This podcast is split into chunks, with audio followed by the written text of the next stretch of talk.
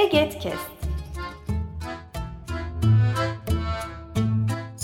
Bu yayın Eğitimde Görme Engelliler Derneği tarafından hazırlanmıştır.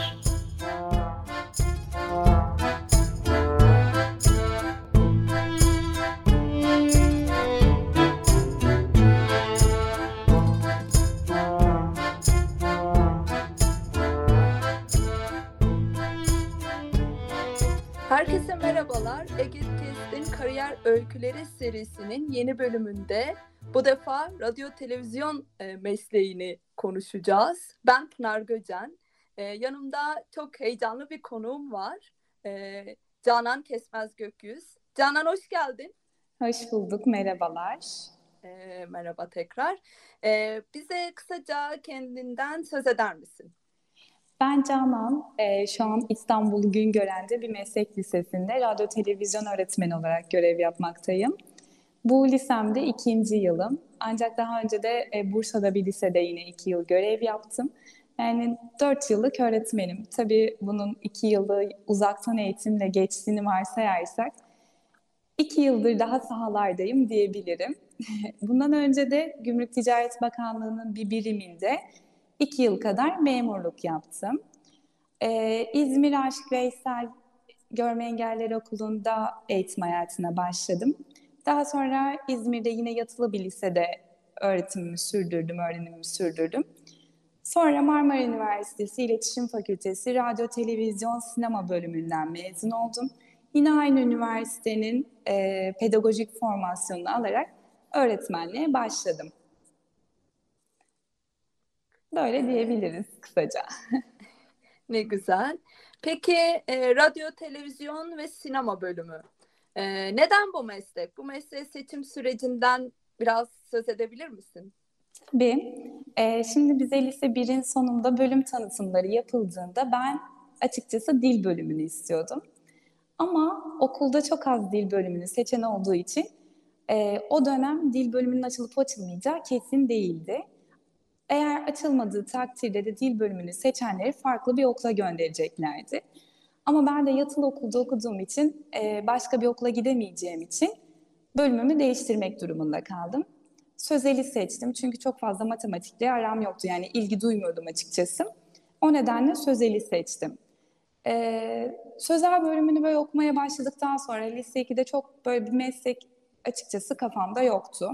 Ancak lise 3'e geldiğimizde Güzel Sanatlar Fakültesi oyunculuk bölümünü çok istiyordum. O dönemde hep böyle e, kendim Mimar Sinan'da işte oyunculuk okurken hayal ediyordum. O dönemde de benim edebiyat öğretmenim 9 Eylül'de Güzel Sanatlar Fakültesi'ne aynı zamanda oyunculuk eğitimi alıyordu. Sürekli onunla konuşuyorduk. E, e, derslerini anlatıyordu, nasıl seçim yapıldığını falan anlatıyordu. Bir gün hocalarına e, ben, benden bahsetmiş. Ancak hocalarından tabii olumsuz bir yanıt almış. İşte görme engelli olduğu için konservatuvara yani oyunculuk bölümüne kabul edemeyeceklerine elemelerde direkt elendiğini söyleyince ve, ve benim bir umudum kırıldı. Yani hem ergenliğin vermiş olduğu durum var hem istemediğim bir yani istediğim bir bölüme gidemiyorum. Bayağı böyle bir dibe çöktüm. Hani nasıl ne yapacağımı bilemez hale geldim. Hangi bölümü seçsem e, bir de sözel bölümünde çok fazla bir meslek seçeneğimiz de yok karşımızda. Ve belirsizliğin içinde gidiyordum. Yani okuyorum ama ne olacak bilmiyorum. Alan dışı tercih yapmayı falan düşündüm ama e, o dönemde biliyorsunuz katsayı problemi vardı farklı bir alandan tercih ettiğimizde ve bayağı da düşüyordu puanımız. Onu da eledim. Çok fazla bir seçeneğim kalmadı. Ama bir gün e, İzmir'de üniversitelerle ilgili bir şey düzenlenmişti, form düzenlenmişti. Orada e, gezerken bölümleri, standları, iletişim fakültesini tanıtan e, bölümle karşılaştım.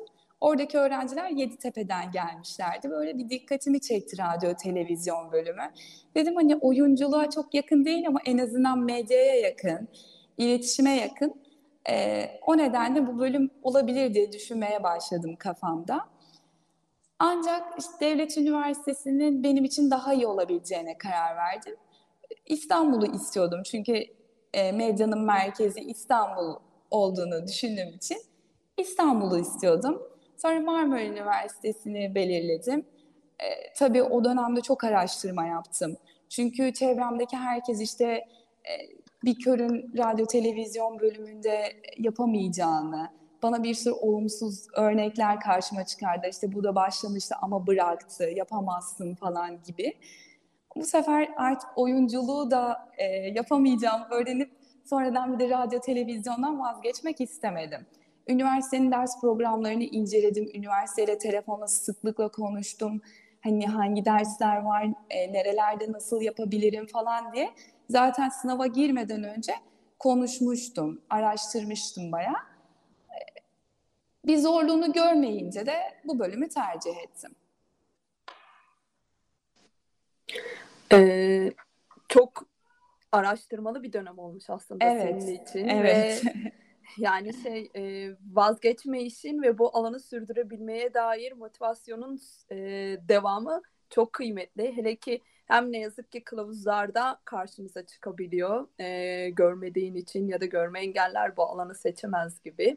Hem de bir takım öğretiler ve yargılar sebebiyle hiç işte alana yönelik nasıl erişilebilir kılabiliriz e, meselesini düşünmeden ne yazık ki e, hele ki konservatuvarlarda çok karşımıza çıkıyor. Evet. E, notalarla ilgili ya da ses eğitimiyle ilgili bunlar hep ön plandaydı. Şimdi engelsiz nota gibi bir takım projelerin gelişmesiyle e, aslında şey bu imkanlar artıyor, artabilir de. Tam da burada şunu sormak istiyorum.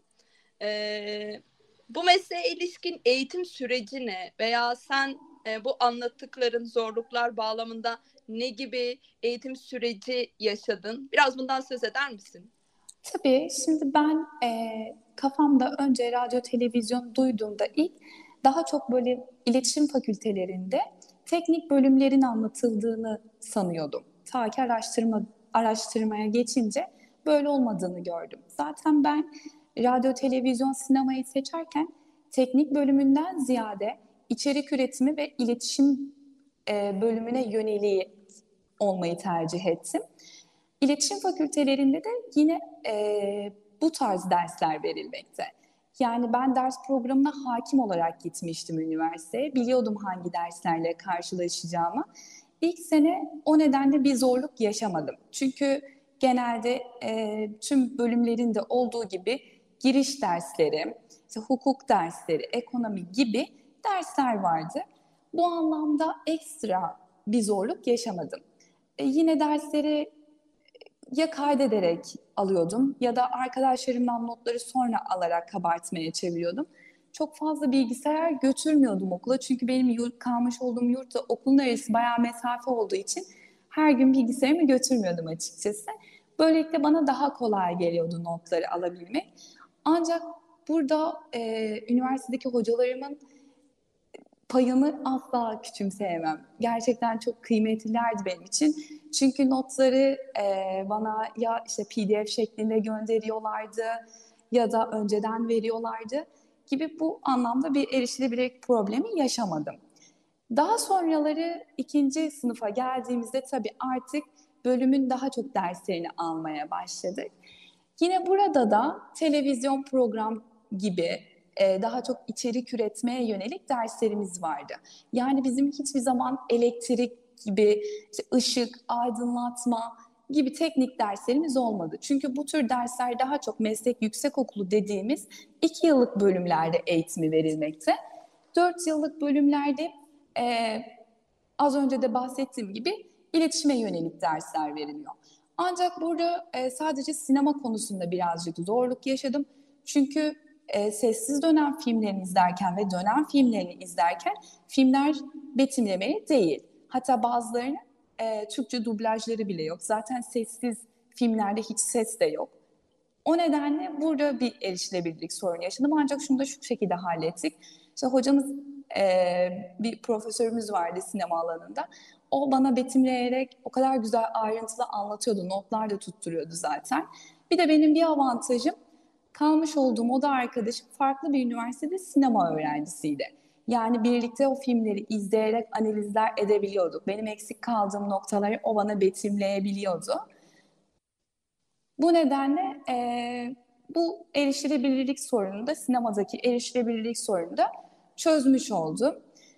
Kamera ile ilgili çok e, temel şeyleri öğrendik. Bunu da arkadaşlarımla birlikte burada hoca çok fazla devreye girmiyordu ama arkadaşlarımdan e, öğreniyordum daha çok işte kamera nasıl tutulur, hangi tuşuna basarsak ne olur ya da e, kamerayı sağa sola döndürünce nasıl bir hareket yapmış oluruz falan, neyi ne kadar alabiliyoruz gibi temel bilgileri arkadaşlarım sayesinde e, bu sorunu çözmüş oldum.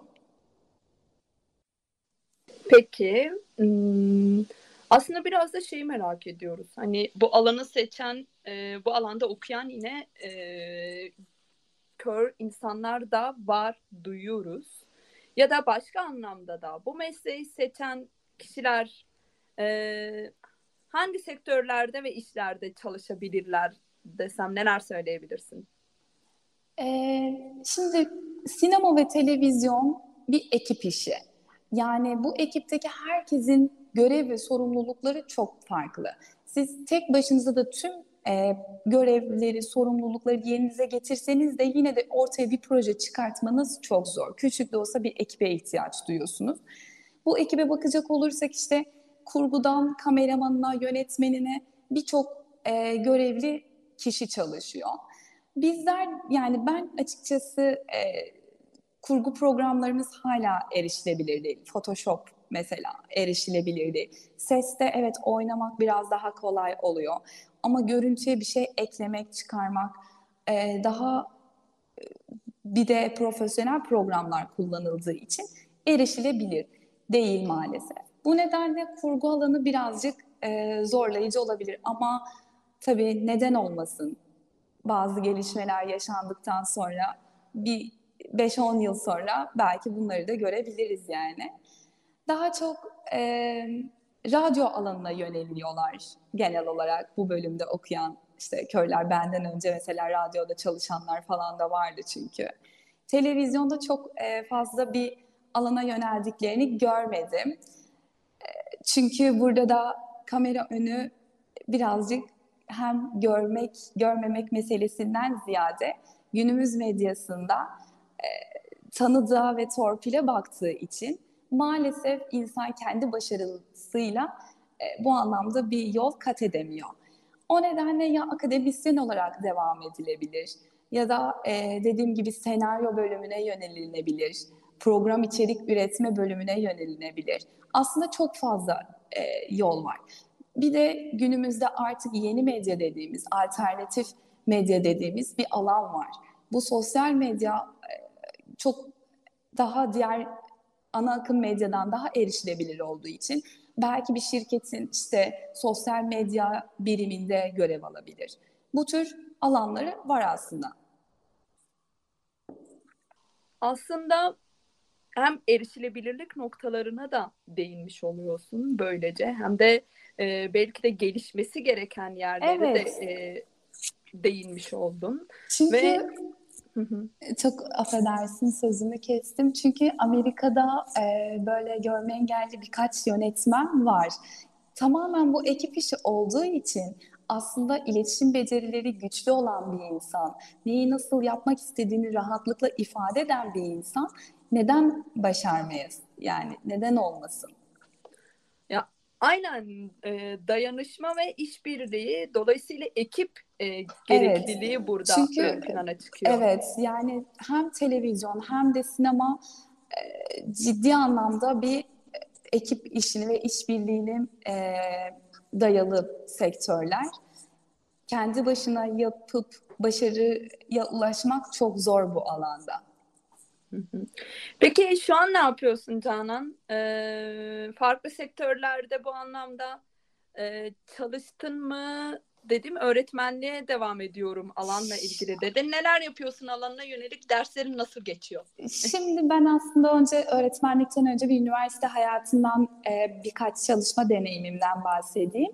Üniversitede bizim medya e, merkezi diye bir bölümümüz vardı. Burada radyo ve televizyon üzerine uygulamalar yapabiliyorduk işte.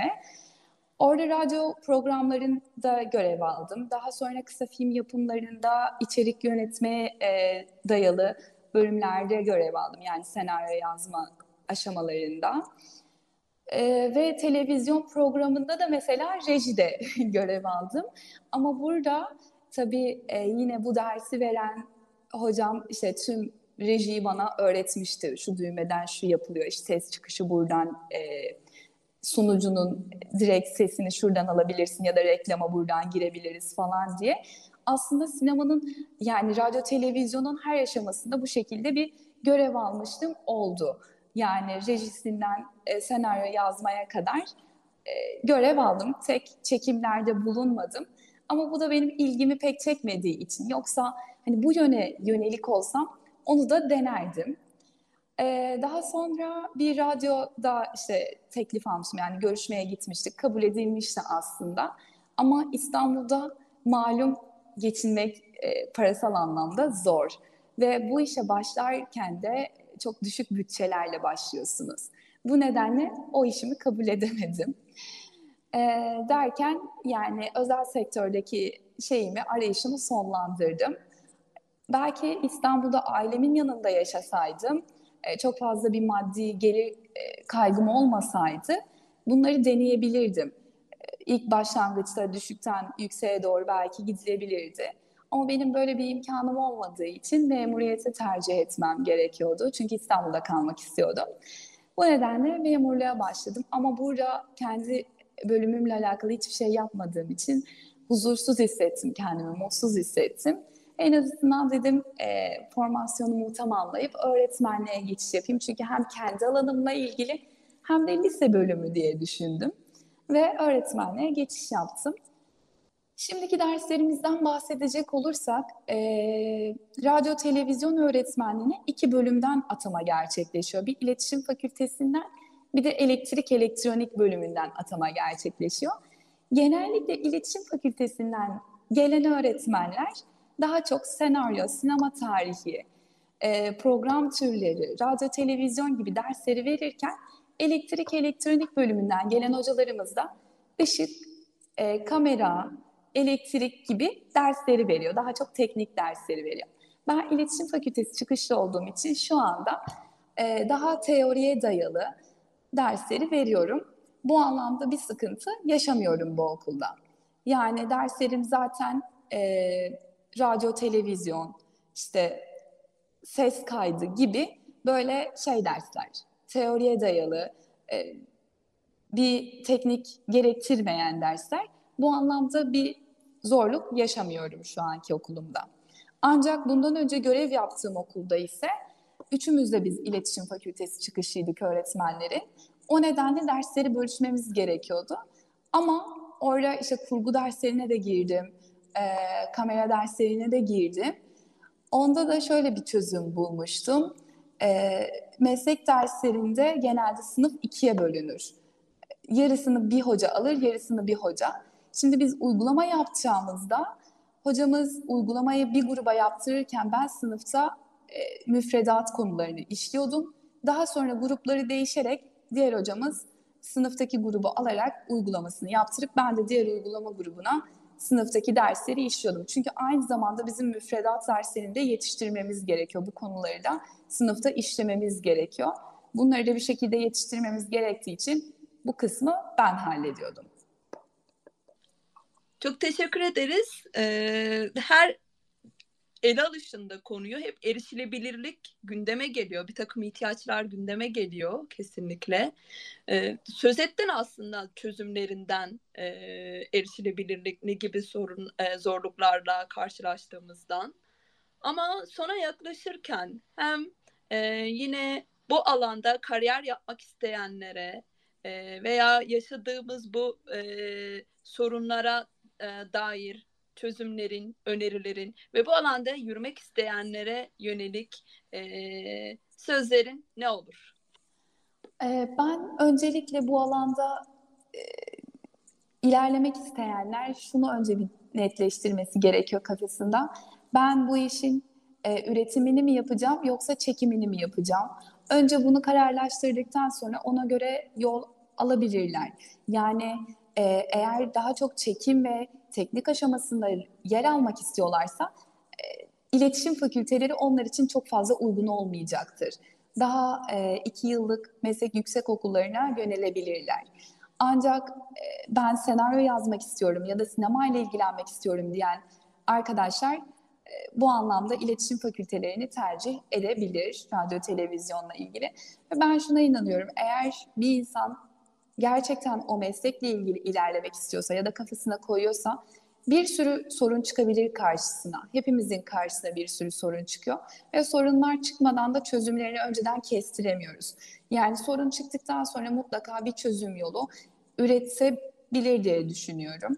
Tabii e, bu anlamda teknolojinin de erişilebilirliğiyle ne kadar yol kat edilirse e, o kadar çözüme ulaşabiliyor.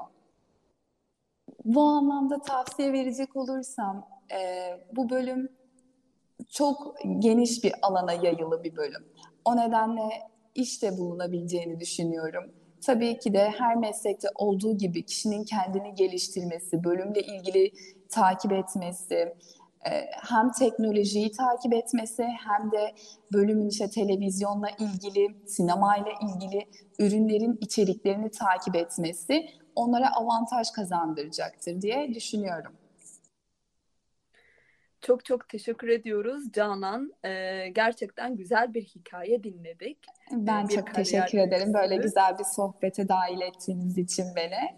Ee, kesinlikle ve e, hem radyo, televizyon ve sinema bölümünü tanıdık seninle. Hem oradaki ihtiyaçları ve aslında ekip ruhunun olduğunu, e, içerik üretmeye dair ya da tekniğe dair ne gibi erişilebilirlik sorunlarının nasıl aşıldığını da e, satır aralarında işittik ve bu anlamda ihtiyaçları da duyduk.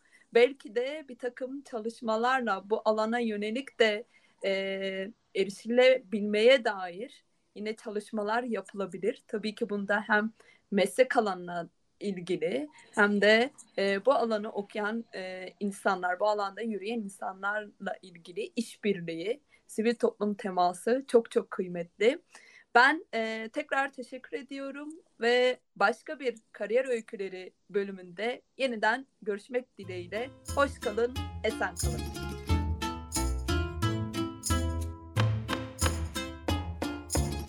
Yayın Eğitimde Görme Engelliler Derneği tarafından hazırlanmıştır. Web sitesi eget.org Mail bilgi.eget.org Facebook Eğitimde Görme Engelliler. Twitter et Eget İletisim. Instagram Eğitimde Görme Engelliler